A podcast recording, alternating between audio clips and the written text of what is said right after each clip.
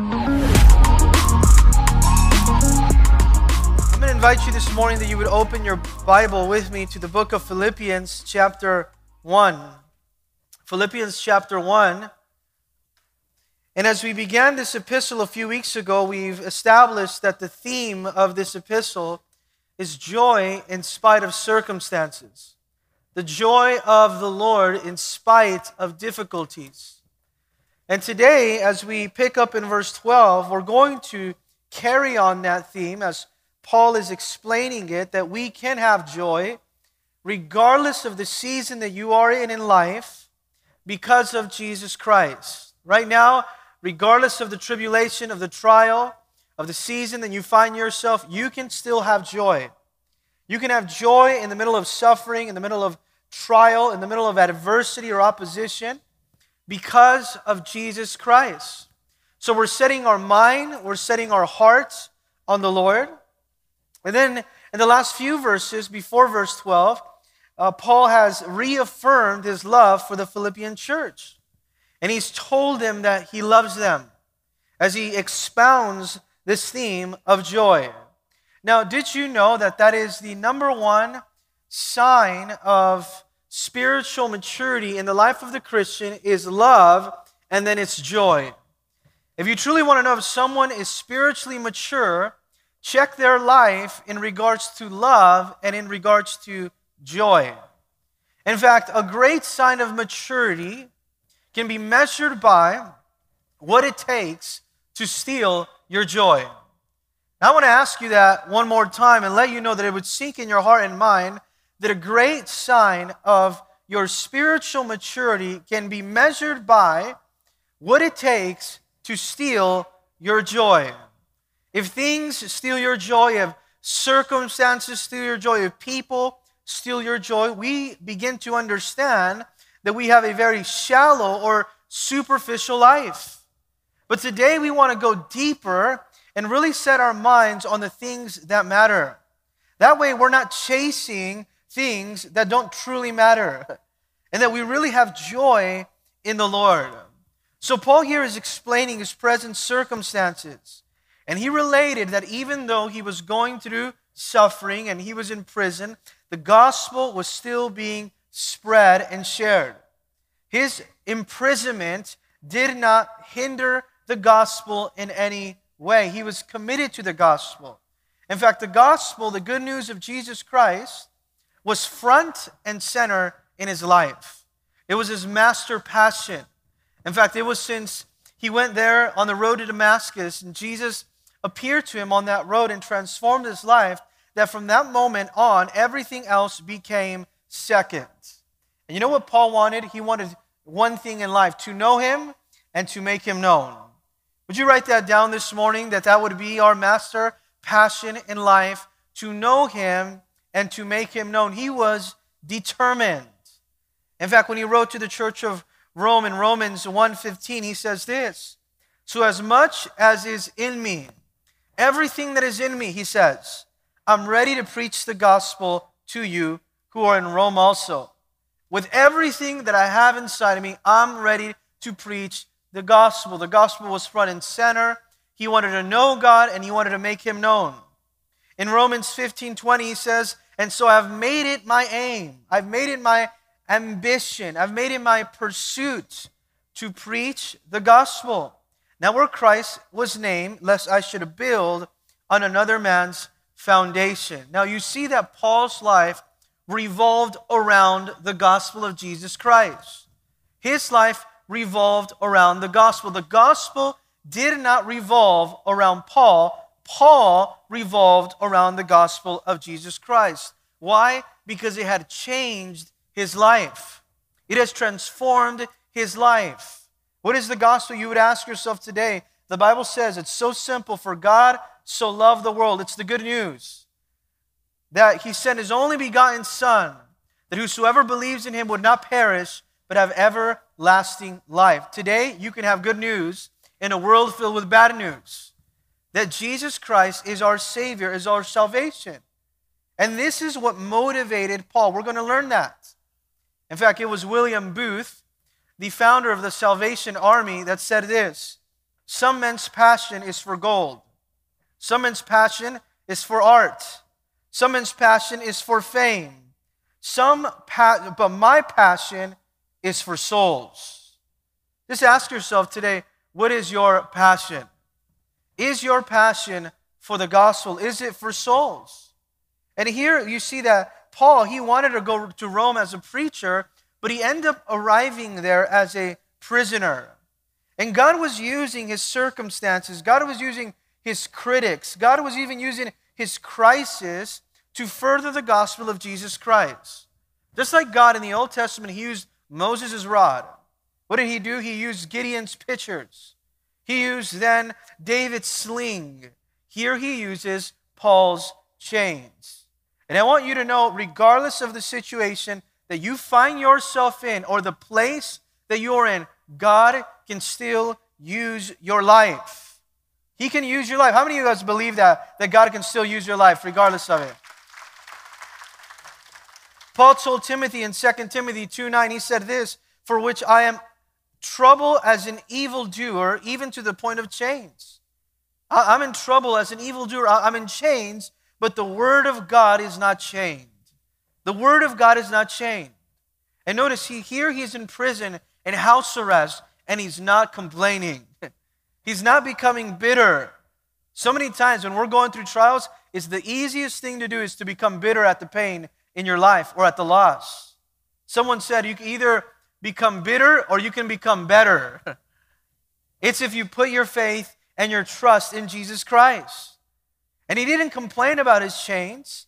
You know what he did? He consecrated them over to God and he said, Lord, would you use my life and God answered that prayer. That's why today we need to stop complaining and stop focusing on our problems and start thanking God for the blessings.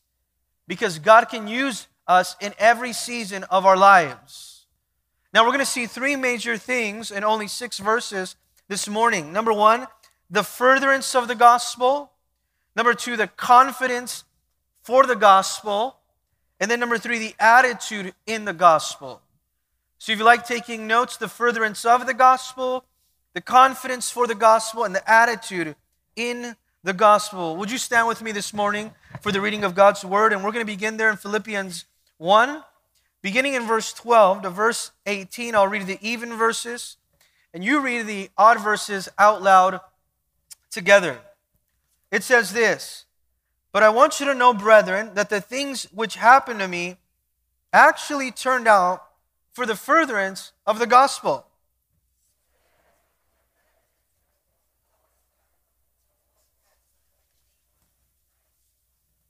And most of the brethren in the Lord, having become confident by my chains are much more bold to speak the word without fear.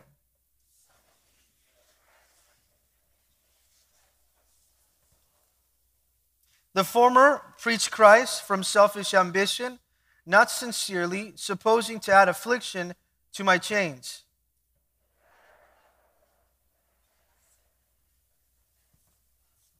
What then? Only that in every way, whether in pretense or in truth, Christ is preached. And in this I rejoice, yes, and I will rejoice. Let's pray. Lord Heavenly Father, we thank you because we can rejoice and we will rejoice. We rejoice that your work is moving forward. We rejoice, Lord, in the gospel of Jesus Christ, in the good news, Lord, that we no longer are on our way to hell, Lord.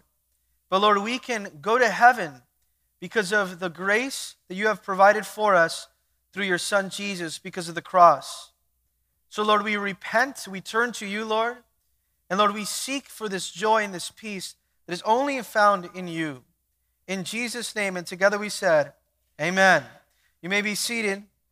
We begin from verse 12 as we look at the furtherance of the gospel. This is the prisoner and his purpose. The title of the message is The Prisoner and His Purpose.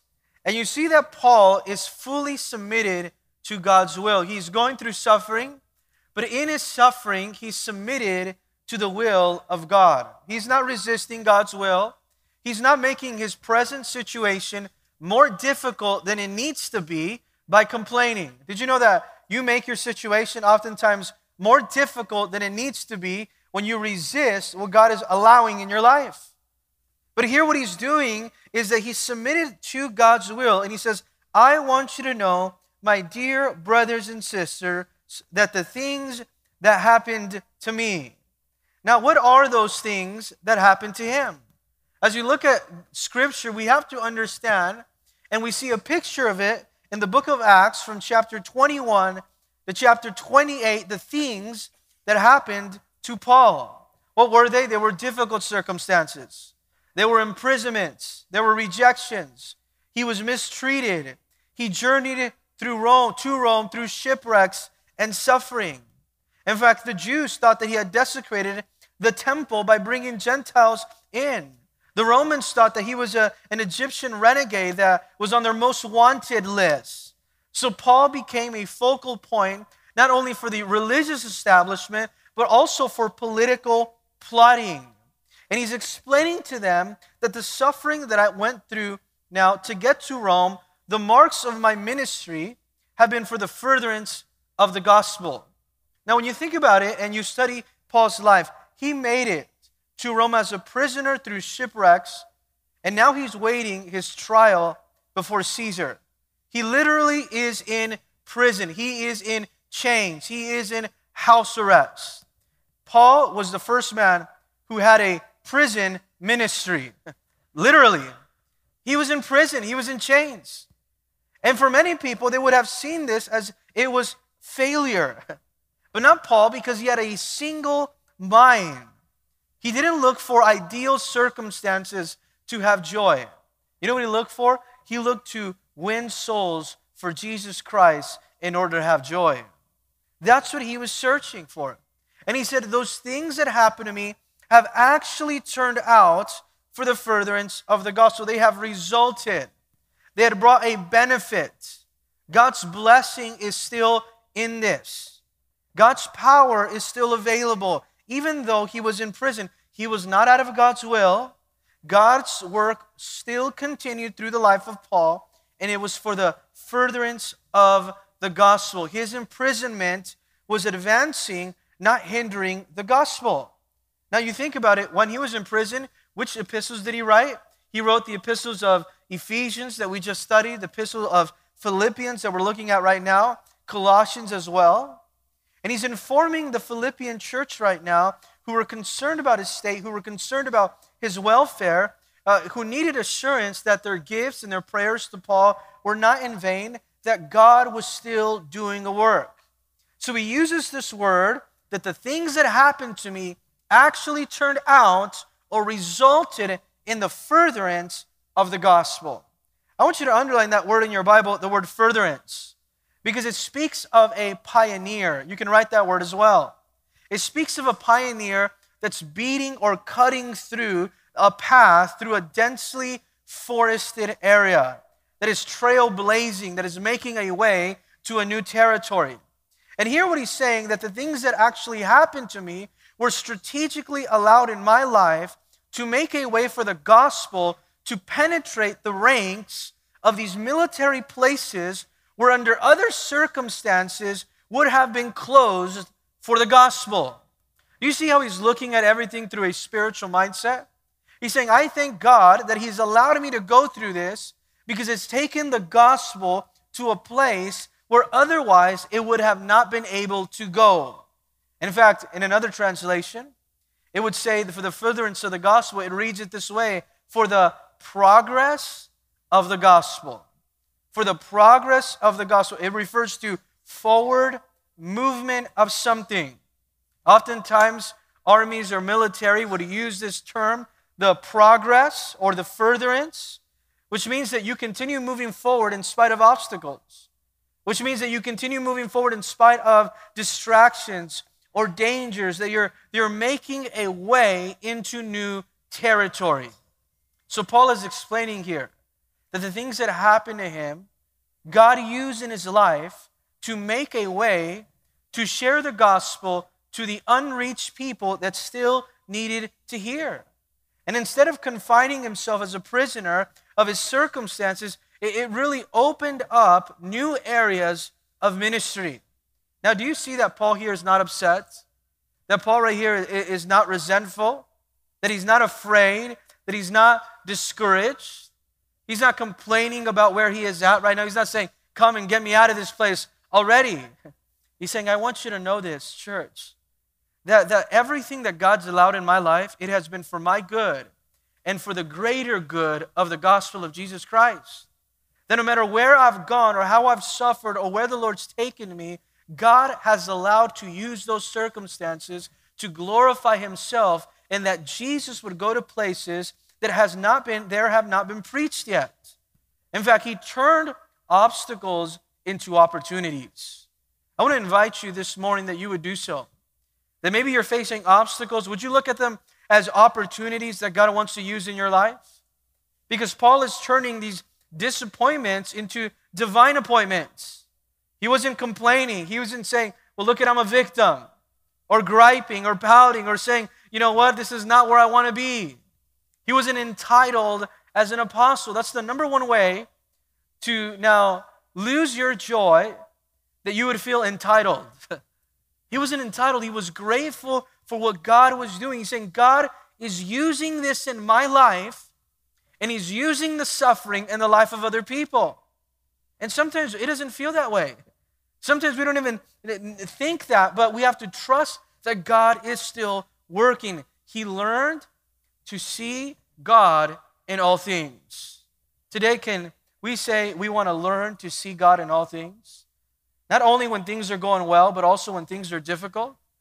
In fact, it's that verse in Romans 8 28 that we all know, where Paul says this, and we know that all things work together for good. All things, not some things. That's all things. Not the things that I like or the things that I enjoy. He said, all things work together for good. It may not seem good to me, but in the eyes of God, it's still good. All things are working out together for good to those who love God and those who are called according to his purpose. And then the next verse it says, For he whom he foreknew, he also predestined. God has a plan for your life to be conformed to the image of his son. What's his plan? That everything in our lives would make us more like Jesus. That he might be the firstborn among many brethren. Do you see here his perspective in verse 12? That Paul is saying, I want you to know that the things that happened to me, have actually benefited not only my life, but they resulted in the glory of God. And know this God doesn't waste any time. We may not be able to see his purpose in our life. We may ask ourselves, what's happening right now, especially Paul in his Roman imprisonment. But God never wastes time. And we should be able to say, Lord, I, I really am sensing, I'm being sensitive to the Spirit as to what you're doing in our lives, in my life right now, and respond properly to these imposed restrictions that God does for us. What is He doing? He's doing good in our life, and He's doing it for His own glory. Now, when He says that it's for the furtherance of the gospel, we have to understand that today God still wants us, you and me, to be His children, His sons and His daughters, to take the gospel, to pioneer it into new areas. He wants us to step out still. He wants us to share the gospel. And you know how he does that? Oftentimes, he arranges circumstances so that we can be nothing but pioneers.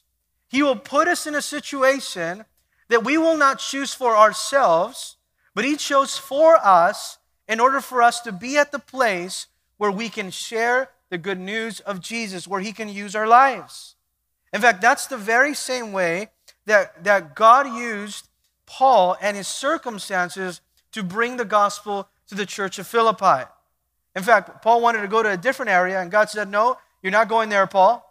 And then Paul wanted to go uh, uh, to another area again, and, and the Lord said, You're not going to go there, Paul. He wanted to go to Asia, and he said, No, you're going to Europe. In fact, if you would put a marker there in your Bible and turn your Bible to the book of Acts, chapter 16. This is a very important passage that we need to be sensitive of when asking the Lord for direction or for guidance. God oftentimes places us in circumstances that force us to be pioneers to take the gospel into new areas. Acts 16, verse 6 says this Now, when they had gone through Phrygia and the region of Galatia, they were forbidden by the Holy Spirit to preach the word in Asia. Now, the Bible doesn't tell us how, but it says that the Holy Spirit forbid them to preach the word of God. It says that the Holy Spirit closed the door. And notice it continues. And they, when they had come to Mysia, they tried to go to Bithynia, but the Spirit did not permit them. How many times does God close the door in your life? And what do we do? Oftentimes, instead of asking for direction, what do we do? Well, we're going to knock this door open. We're going to get in. We'll try knocking again and again until that door opens. But no, notice what happens here. It says, So passing by Mysia, Acts 16 8, they came down to Troas. And a vision appeared to Paul in the night. He had this dream and vision. A man of Macedonia stood and pleaded with him, saying, Come over to Macedonia and help us. Macedonia being Philippi. And notice what it says. And after they had seen a vision, immediately we sought to go to Macedonia, concluding that the Lord had called us to preach the gospel to them. He was sensitive to the leading of the Holy Spirit, that regardless of where God led him, that's exactly where he wanted to use him. And many of us know this morning that when God closes one door, what does he do? He opens up another one. and he's sensitive for that. Knowing God's closed one, he's opening up another one. He's using me even though I'm going through suffering. Now, notice we go back to Philippians 1, verse 13 now, because he says that his chains are in Christ. And he, here he gives us a twofold reason as to why the gospel was being furthered. A twofold reason. Number one, it was being preached to the whole palace guard. And number two, it was being preached to everyone else. So notice how he says in verse 13 so that it has become evident to the whole palace guard and all the rest that my chains are in Christ. What is Paul saying here? I, I want you to know something. The furtherance of the gospel has taken place in Rome in two different forms. Number one, it has become very obvious to the whole palace guard. It was the Praetorium. That's what it was. It was the headquarters of the emperor's palace. And now, as he was taken into that custody and that protection, he was under these elite guards that were chained to Paul day and night, 24 7. They took six hour shifts. And four times in an hour of 24 hours, they would now switch guards and they would change themselves now to Paul. And guess what Paul would do when the next guard would come? He was on the floor. He said, What's your name? and then he would share about Jesus. So much so that they had to change the guard because they kept getting saved. Now, talk about having a captive audience. That's exactly what he had. And notice what happened there. They couldn't walk away because they were chained to him. He was effective in teaching the gospel. They were forced to hear from a man that prayed without ceasing, that was dictating now letters to the churches, that, that, that uh, allowed the gospel to be permeated to the palace guard where all the elite soldiers and guards were. Now, if you think about how God is so in control of all of these things, someone must have been praying and saying, Lord, how can we take the gospel into the palace guard, into the army's military's headquarters. And God said, I'm going to have Paul arrested. and then I'm going to send him to the palace guard, and there he will preach the good news. That's why no matter where you are in life, treat it as a divine appointment that God, where He has you, there He wants to use you. You may not like that place. You may think, I don't like this job. You may think, well, this neighborhood that I'm in right now, I wish I lived in the other neighborhood. And God's saying, I want you to evangelize that place. Maybe the boss that you currently work under, or you find yourself maybe in chains that you're at home with, with children, you just can't get out. You're raising these kids. Well, God's calling you to disciple and evangelize them as well. But notice what happens. It says, God made a way for him to take the gospel to a place where otherwise it would have not been able to go. And then notice in verse 13, it says this, and to the rest. To the palace guard, number one, And number two, and to the rest. Who are the rest? To everyone else in Rome who met him, including Jewish leaders. They know this, verse 13, that my chains are in Christ.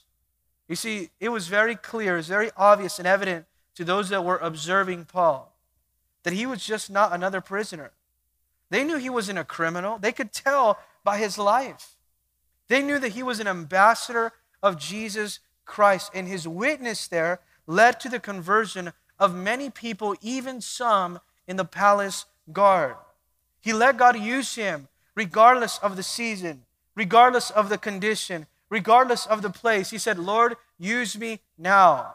Ask yourself, where are those chains that God has you in right now? I heard a story about a brother that said, You know what? I got very sick last year and I had to go to the hospital. But I was, as I was in the hospital laying in bed, notice the Lord put it in my heart that I would share with all the nurses that were coming into my room about Jesus Christ, and some came to know him as Lord and Savior. How many of you guys can praise God for that? That is understanding, that is making yourself available.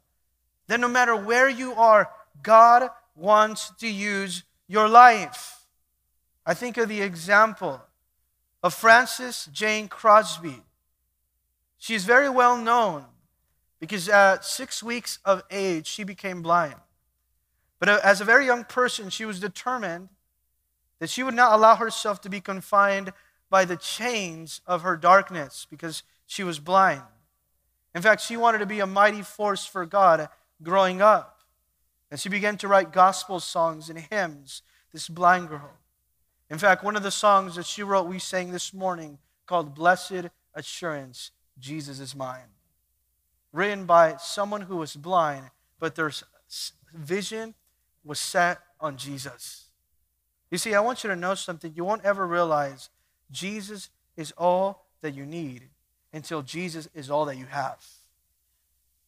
And he realized Jesus is all I need because he is all that I have. So don't wait for that next season. Don't wait till you have that bigger house to invite someone to your house to evangelize them. Don't wait till you get the next job or do you get, you get the promotion or the raise or that relationship that you say, you know what, I'm going to be used, be used by God. Step out right now, wherever you are, and let God use you. In fact, someone said, You want to be used? Then make yourself usable. Make yourself usable. We always complain about what God didn't do. Well, God, why didn't you do this? Or why didn't you do that? Instead of thanking God for what He is doing right now. And although Paul couldn't go outside of that Roman house, you know what God did? He brought the outside world to him. The Bible tells us in the book of Acts, chapter 28, that many people came to see Paul, Jewish leaders. They would ask him about, you know, why, who he was, his ministry, the message that he preached. And Paul saw this as a result of God's now sovereign will over his life, and he was able to see all of these events through spiritual eyes.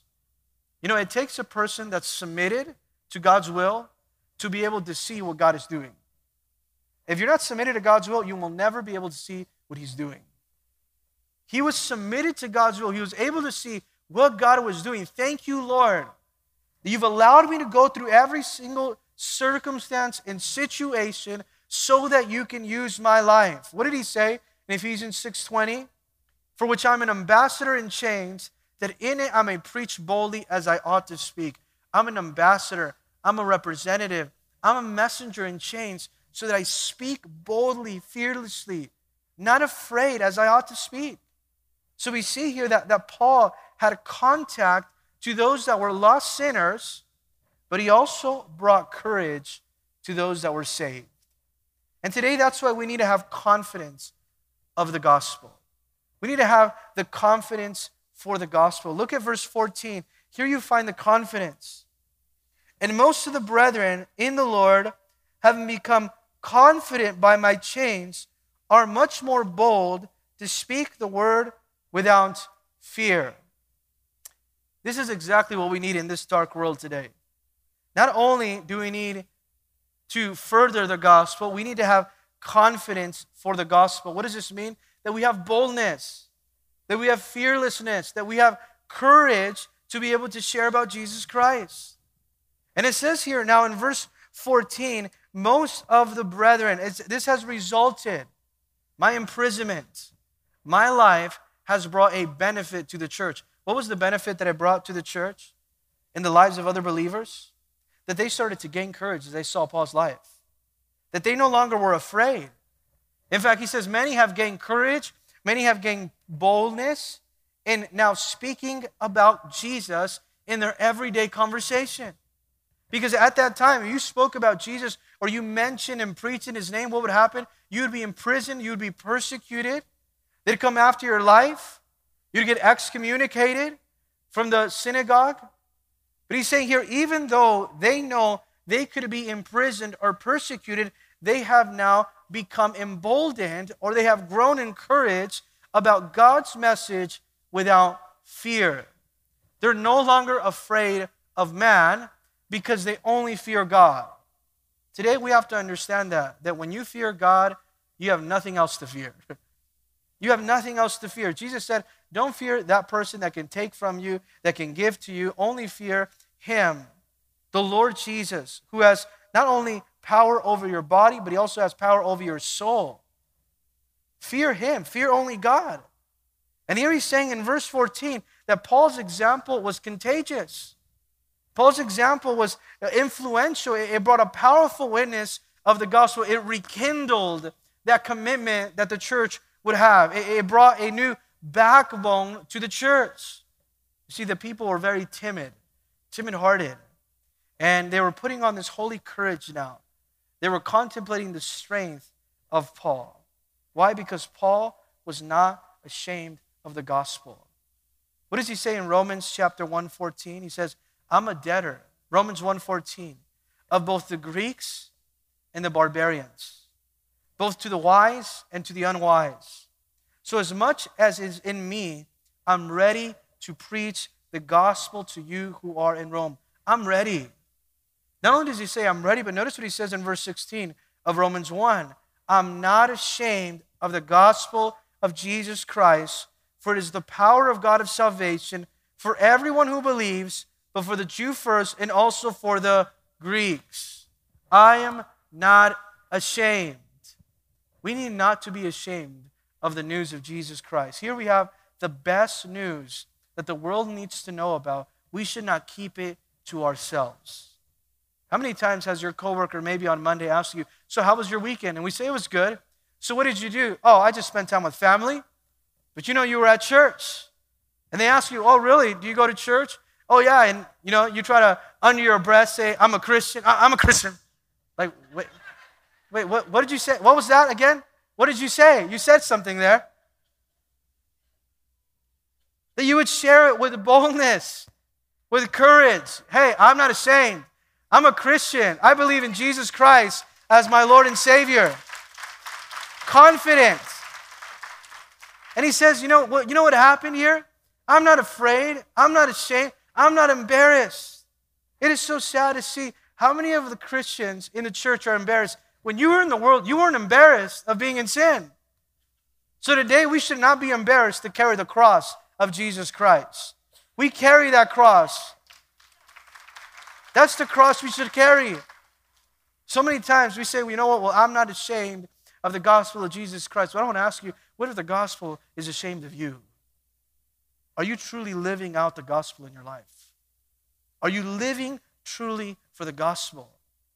Because here, because Paul was truly living it out, it encouraged other people. Just like discouragement has a way of spreading. You know, one person is discouraged, they start to talk negative. What does it do to the rest? They get discouraged.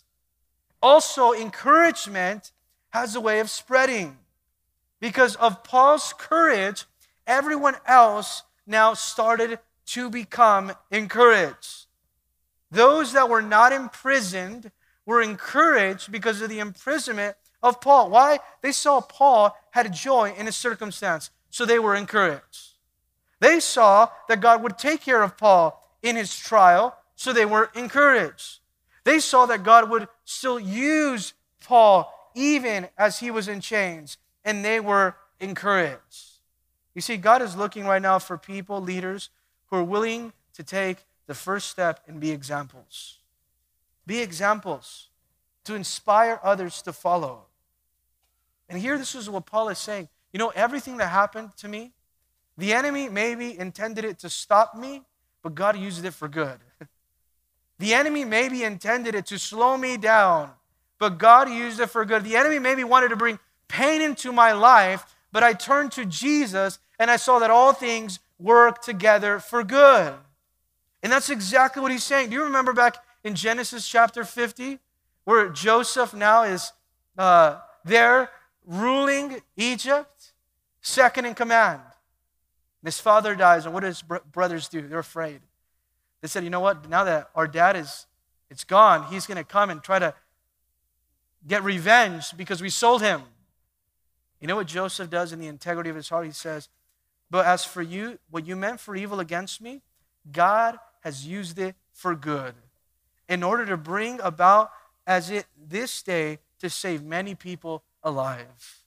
We can confidently say what, what the enemy intended for evil, what is it? God used it for good good in my life and good in the life of other people.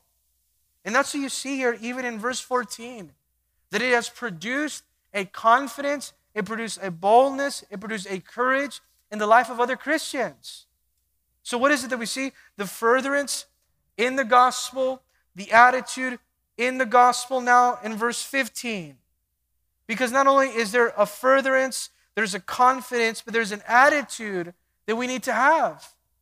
And notice as what, what Paul is saying, his perspective here in verse 15. He says, Some indeed preach Christ even from envy and strife, and some also from goodwill. He said, During this time, there's also some that are preaching, but they're preaching very selfishly. In fact, they're preaching from envy and from strife. They're preaching because they're jealous. They're preaching motivated by division. Why? because they were territorial. They wanted to be rivals of Paul. And this group of preachers, notice it said in verse 15, it describes them, they wanted to make a name for themselves. They wanted to gain self. It was a work of the flesh. And you know what they had? A competitive spirit. Be careful that you don't have a competitive spirit against a brother or sister. We are not called to co- compete against one another in ministry. We're called to complete one another for ministry, to work together in unity. And they were envious of his success. They were jealous of his influence. They were very resentful. You know what Paul says? It's not about who goes farther, it's also only about the furtherance of the gospel. And although they had the right message, these in verse 15, they had the wrong motive. And what does the enemy try to do? He tried to sow discord between them and Paul. I heard it said before the devil loves to fish in, troubles, in troubled waters. When there's troubled waters, you know what the enemy wants to do? He wants to come and fish there. He wants to come and, and, and make a, a, a mess and a spectacle there to sow discord. There's some that are preaching out of selfish now agendas, trying to gain attention or a name for themselves. But also, notice in verse here 15, and some also from goodwill. But there's also some that are now teaching sincerely with pure motives. There's some that are preaching uh, with a pure, honest intention to see others saved and to see God glorified. In fact, that word goodwill, you can circle it in your Bible because it means glory to God. In fact, do you remember in Luke chapter 2 where the angelic hosts would be praising God peace on earth, goodwill towards man, as they gave the announcement of the birth of Jesus to the shepherds. The word goodwill says that it brings glory to God. Some preach from envy and strife, and others preach to bring glory to God. Now, do you see the contrast here? That whatever we do for the Lord, it should bring, be to bring glory to God. I mean, I think about the perfect example in John the Baptist.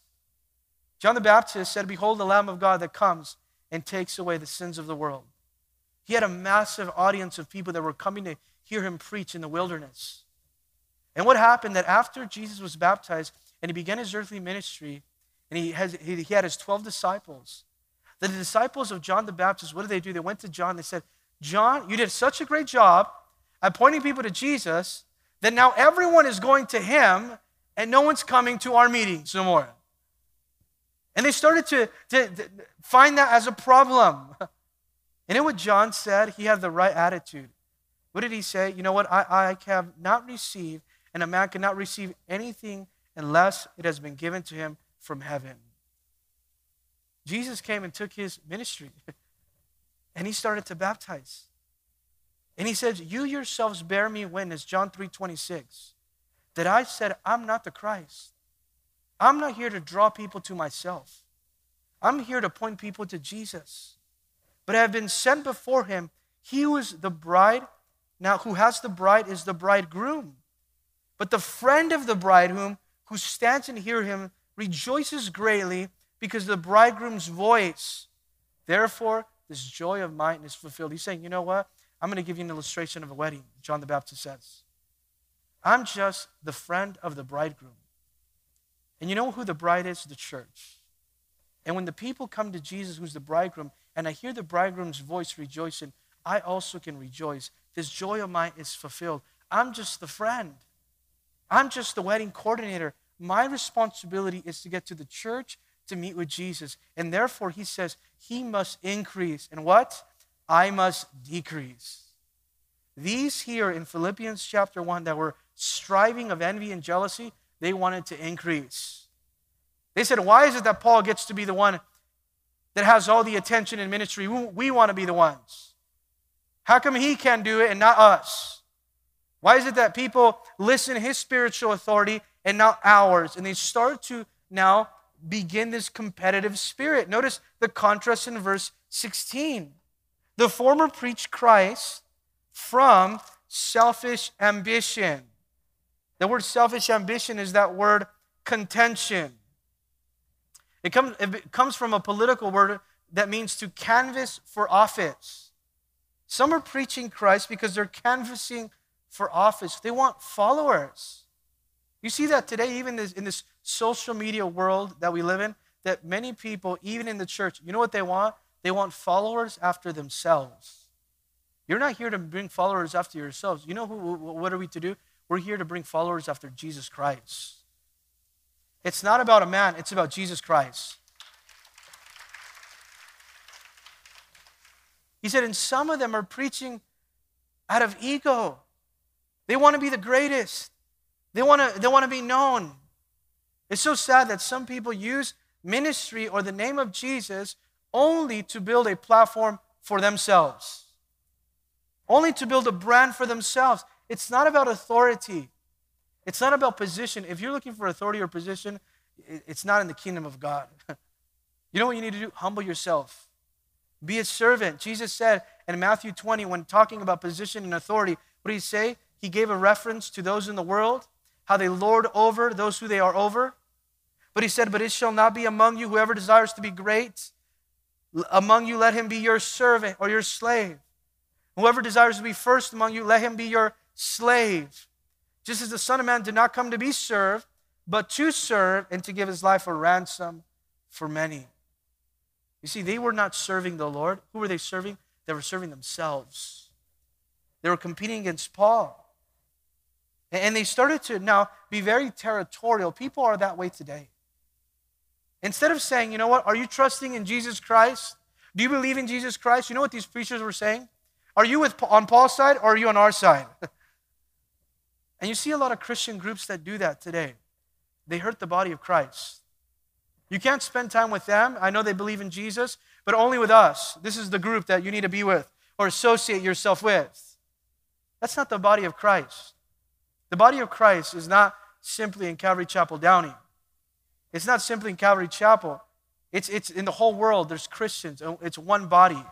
That is the entire, it's not a denomination. It's not a name. You know what the body of Christ is? It's Jesus because he's the head. And we can't create divisions amongst the body of Christ like they were doing it. It says they're motivated by selfish ambition. Now, I want you to look at that word ambition because ambition is not bad so as long as it's godly ambition. When it's selfish ambition, you know what it is? It's carnal. It's about your image. It brings glory to yourself. But godly ambition brings glory to God. God desires faithfulness. God desires that you would glorify Him. And notice what He says in verse 16 eh, supposing to add afflictions to my chains. You know what these preachers wanted to do? They wanted to bring more pain to my circumstance. They intend, they intend here to bring more irritation. They want to add additional problems. They're motivated by seeing how they can destroy me, or they want to rise up so that they can gain an advantage over me in the ministry. You see how these people were? They were so selfish in their ministry. They wanted to get the credit, they wanted the attention. Today, it's sad to see how many people want the credit. Think about how much we can accomplish for Christ as believers, how much we can do for Christ in the furtherance of the gospel, and nobody cared about who got the credit. The credit doesn't belong to a man, the credit belongs to the Lord. And their competitive hearts didn't allow themselves, notice, to partner in the ministry and the work with Paul. In fact, not only did they want to win for themselves, but they also wanted Paul to lose. And they're preaching out of strife and envy. You know what a humble spirit does? A humble spirit is blessed to see when God is using other people. If you have a humble spirit, you're blessed. Well, God is blessing that church, praise God. God is blessing that Christian, praise the Lord that his gifts, her gifts are being used instead of being envious and jealous. Sometimes God is using a brother and sister, and what do we say? We look at them, oh, we'll see how long that lasts. Instead of praying for them. You see, this is so important that we look at this. Because we need to remain with a humble spirit that we would be motivated out of love. Look at verse 17. But the latter out of love. Circle out of love. That you'd be motivated out of love. Because they know that I've been appointed, knowing that I've been appointed for the defense of the gospel. They know that I'm in God's will and I have been commissioned as an apostle to defend the gospel. They know that I am commissioned to defend the gospel. What, do you, what motivates you? What motivates you? That people know who you are? That they look at you? That you get attention? Or are you motivated out of love? Anything that's not motivated out of love, you know what it's motivated out of? Self. Self. Let your ministry, that everything that you do, would be motivated out of love. In fact, sometimes we care, we're more concerned about what divides us instead of what unites us. And they're creating divisions among themselves. Notice what he says in verse 18. Because Paul has an eternal perspective. We learn the furtherance of the gospel. We see the confidence for the gospel. Now, the attitude in the gospel. Notice verse 18. What then? What then? Only that in every way, whether their motives are false or true, whether they're selfish or pure, whether they preach for appearance sake or for the right or for what is right, no matter who's received the credit, the power he understands is in the message, the power is not in the messenger. So don't become enamored with the messenger. Don't hold on, don't cling on to the messenger. You know what you should hold on to? The message of Jesus Christ. And that's exactly what he's teaching them. Notice what he says I, I don't care about the messenger. God's going to deal with their motives. God is going to now hold them accountable. They will be held accountable because in verse 18, whether in pretense or in truth, Christ is preached. The message is still going forward. And in this, notice what he says in this, in that Christ is being preached, Notice how he says it I rejoice, yes, and will rejoice. He's rejoicing even when people are criticizing him. I, I want to encourage you today because sometimes people start to talk bad about you or criticize you or, or say things or look at you and say, you know what, I can't wait till that person fails in ministry. And notice what happens. We become discouraged and we start to hear the voice of man instead of hearing the voice of God. Do you see what he was doing? He chose to rejoice even in the face of intense criticism. And you would say, Well, you don't know what they're saying about me. They just won't stop coming against me. Well, Paul is saying it doesn't matter what they're saying about you. It doesn't matter what they say about me, Paul is saying. It doesn't matter whether they're trying to compete against me. He was overlooking the mean spirit of jealousy. And he did not, allow it to bother him because he knew ministry was still happening. Don't let what other people say bother you, that it hinders you from doing what God called you to do. Don't focus on the criticism, focus on your calling. Focus on your calling today. So that you can say, they can say what they want to say. I'm still doing what God called me to do. And the gospel is still being preached. Why? Because his trust was in Jesus. Now I'm going to give you one final verse, Psalms 4, verse 7. Would you write this down? Psalms 4, verse 7. It says, You have put gladness in my heart. You have put gladness in my heart. More than in the season that their grain and wine increase. It doesn't matter what's happening with other people or surrounding me. You've put gladness in my heart.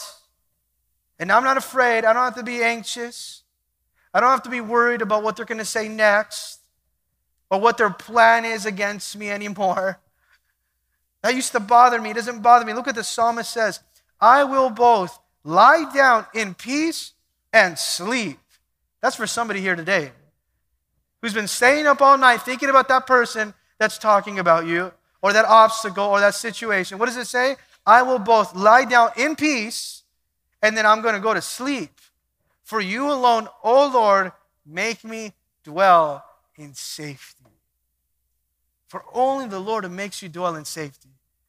And in it, I can have peace because I've trusted in the Lord, because I'm focused in the Lord. Notice, Paul is saying, I will rejoice because Jesus is being glorified, because Jesus is being magnified.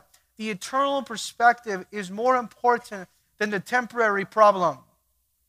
The internal perspective is more important than the temporary problem. Why? Because it gives me joy, something that the world can't give me and something the world can't take away.